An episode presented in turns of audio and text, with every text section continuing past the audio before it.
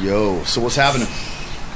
Well, I was out in Moore Park the other day, and one, the weather just beautiful, and then It two, is really nice out. um, it's very like fluctuates a lot. I want to see more people out there. Some days if there's like 40 people lined up, and other days we have like only a, a handful. So This is at Mort Park on Wednesdays. Yes, so if you live in the Mort Park area, the university area there behind Bears, um, from Wednesdays 2.30 to 4, we're out there doing a, a free market, so food distribution, and we had a food demo yesterday, so it was a lot of fun. So That's awesome. I'm so Um, glad to join hear us out are, there. Glad to hear those are going well. Uh, for those of you just joining, welcome to Tampa Talk. It's Friday, uh, January 13th. It's actually Friday the 13th. Did you realize that? I did, yeah. I'm John. Spooky. and I'm Dahlia. and we kind of fumbled that, but thanks for joining us. All right, well, I'll jump in with what we're talking about today. so, uh, this a story is actually a good way to start because it actually um, pulls us back to last week's episode. We talked about a shooting that happened at Curtis Hixon Park where a 16 year old was shot.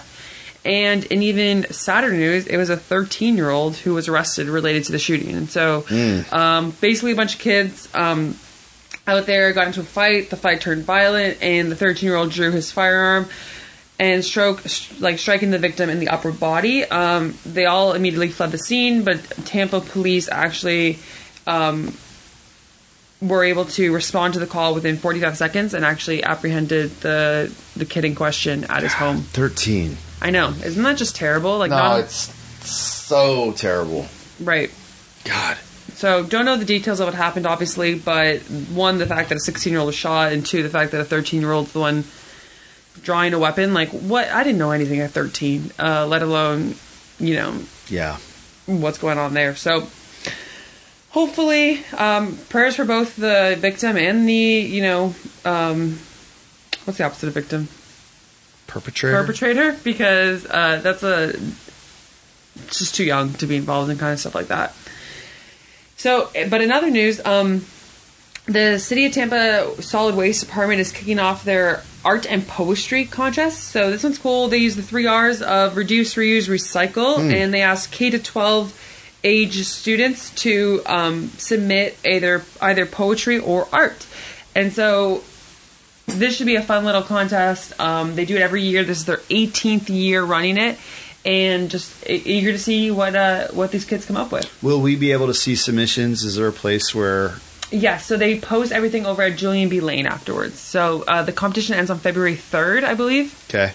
and then they'll have like judging and posting going on over at Julian B. Lane. Nice.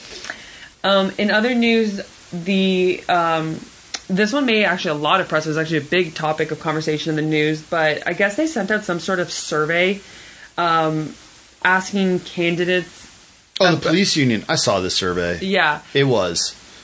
it got a lot of flack, It- and uh, yeah, so. yeah. Like, have you ever? Per- yeah, it was basically like, have you participated in a BLM demonstration? Yeah. Like, it was just very explicitly like filtration, basically. Correct, I mean, yeah. that's what it was for, right? It's like, oh, we want a certain kind of candidate.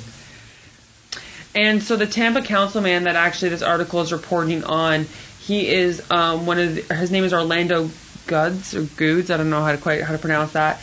Um, he's actually a former TPD officer and the only black person on the council currently, and so he actually spoke out about this and. Um, his biggest comment actually was that a bunch of people were actually giving him a call before the survey actually went out, like apologizing in advance. So TPD officers in high-ranking offices were like, "Hey, man, like this is about to come out, and like I'm so sorry." Like I, Oh, like wow. warning him almost that this was like off, off, like Yeah, because it didn't ask the alternative, right? So it's like, hey, are you part of the KKK or Yeah. are you part of this other right wing and that's what we're or- saying. Like, sure, you want to filter for something, filter both ways, right? And KKK groups are also like a really big, not also, sorry, that's not the right terminology, but KKK groups are a prevalent group in Florida. So if you're going to argue that you have an issue with somebody supporting a BLM movement and you don't have an issue with them supporting a KKK Well, and movement, even holding those as like opposite ends of the spectrum is ridiculous. Correct. Although I understand Correct. they're going, oh, this is like extreme in a direction politically, and yet, yeah, they're so yeah. Uh, talk about they got a lot of flack. I mean, is to put it lightly. Um, Yeah, so Orlando Goods is asking for like an apology from the TPD. Yeah. And um, the police union is that the same as the p- TPD? uh, I was trying to understand that better when I was going through this all, but yeah, the police union It is, is the put it union. Is it not?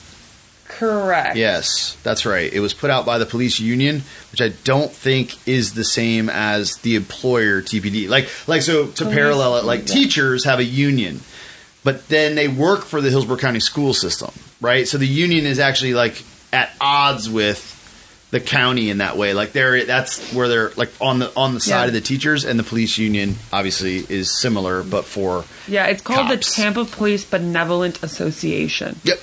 Um, the TPBA. So thanks for clarifying that, John. Because like I said, as I was reading about this, I was kind of confused as to like who the survey was. I mean, it, it is made up of Tampa Police, but it isn't an initiative of the Tampa Police Department. Right. Um, yeah, Yep. So um, all that to say, and this is what the article concluded with, was that Tampa municipal elections will take place on March 7th, and the deadline to register to vote is February 6th. So uh, also get your voice heard if you know these kinds of things are bothering you. Maybe you could represent our city in a better way.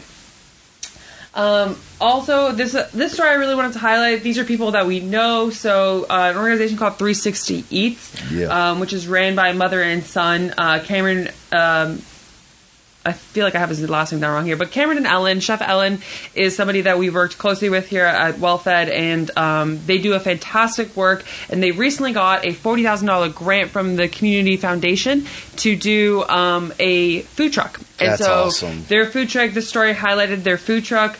Um, it's called Sustainable. And uh, they give out free meals, so they take orders, and you know, sustain a bowl like Correct. bowls. Correct. Oh, that's cool. yeah, sustain a bowl. Um, so you can see them out in Clearwater communities. They kind of work on the other side of the bridge. Um, they do make it their way over this way, but it's great to see that their food truck is in operation because I know it's been a long time coming and they've put a lot of work into it. So they're doing great work. Chef Ellen is a chef by trade, and Cameron has kind of just, you know, taken his passion for food waste and recovery and turned it into um, something really, really good for the community. So big shout out to them. That's awesome.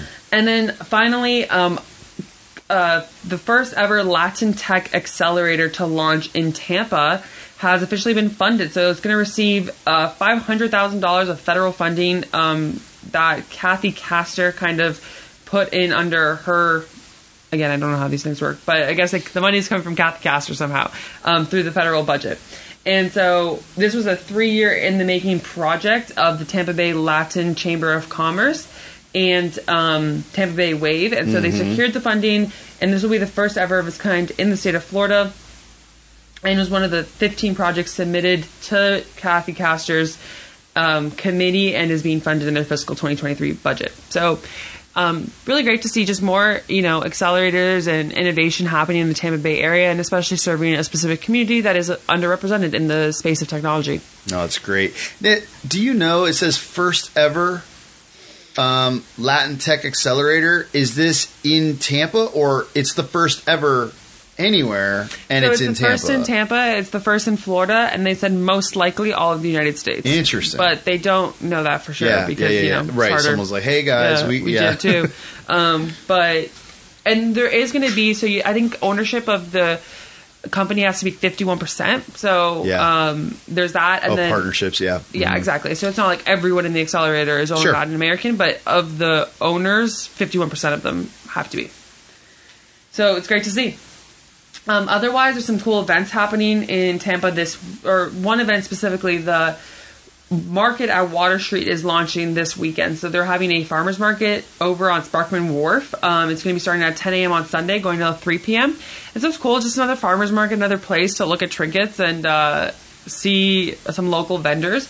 So if you have nothing to do Sunday, you can check out Sparkman Wharf and the market at Water Street. And this is going to be a monthly occurrence, so it's going to happen again and again.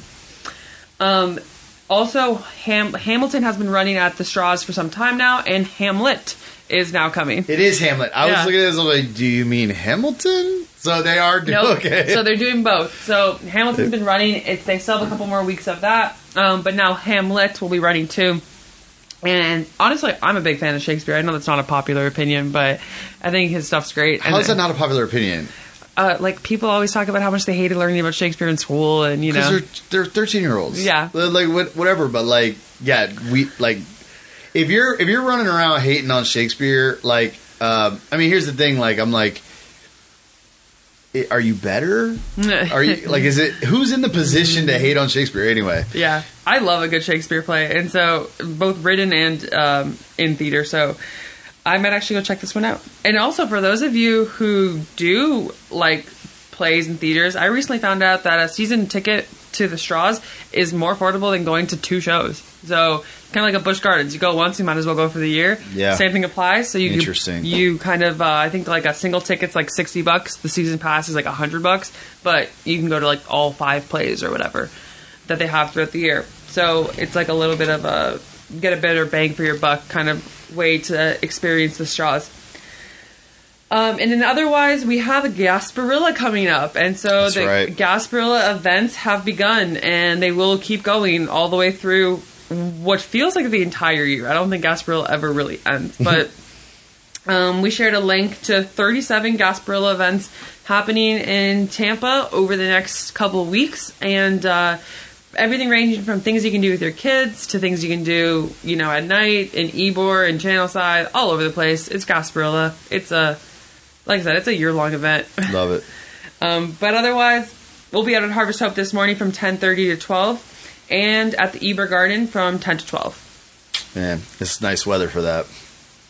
All right, well that's what we're talking about, everyone, and thank you for joining us. Until next time. Y'all be good.